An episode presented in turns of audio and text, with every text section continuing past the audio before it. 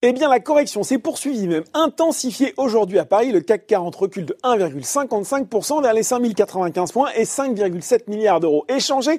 Alors, les prévisions économiques ont de quoi faire déchanter les investisseurs. Selon la Banque de France, le PIB devrait reculer de l'ordre de 10% cette année avant de rebondir de 7% en 2021. Mais ce n'est qu'à la mi-2022 que l'économie française retrouverait son niveau de fin 2019. En attendant la Fed, mercredi, demain, les marchés américains aussi marquent le pas. En tout cas, le Dow Jones, hein, qui se replie de près de 1% vers 17h50 alors que le Nasdaq progresse encore, mais timidement, plus 0,17%. Les compagnies aériennes piquent du nez à l'image de United Airlines, moins 8%, tout comme les croisiéristes. Et puis on va donc commencer à Paris par les baisses. Et c'est là aussi le gros trou d'air pour le secteur aérien, malgré l'annonce par le ministre de l'économie Bruno Le Maire d'un plan de soutien de 15 milliards d'euros pour soutenir la filière. Oui, mais voilà, celle-ci, cette somme intègre les 7 milliards d'aides déjà accordées à Air France KLM, alors que la presse évoque hier le montant de 10 milliards hors Air France. Résultat la compagnie aérienne signe le plus fort repli du SBF 120.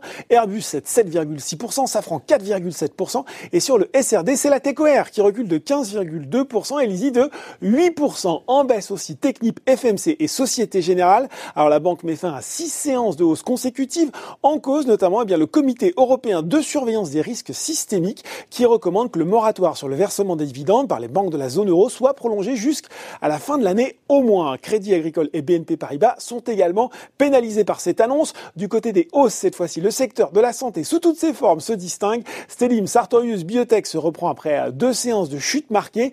Derrière, on retrouve le spécialiste de la santé animale Virbac, Biomérieux et Eurofin Scientifiques sont également bien orientés. Puis sur le CAC 40, c'est Dassault Systèmes qui domine les progressions avec un petit plus 1,02%. À noter quand même hein, sur le SRD, la reprise de cotation en fanfare pour Art Market, plus 73,6% en une seule séance. Et puis Eritech prend de son côté 19%. La biotech a communiqué des résultats préliminaires encourageants sur son candidat médicament Eriaspase en traitement de seconde ligne sur la leucémie aiguë lymphoplastique. Voilà, c'est tout pour ce soir. En attendant, n'oubliez pas tout le reste de l'actu éco et finance et sur Boursorama.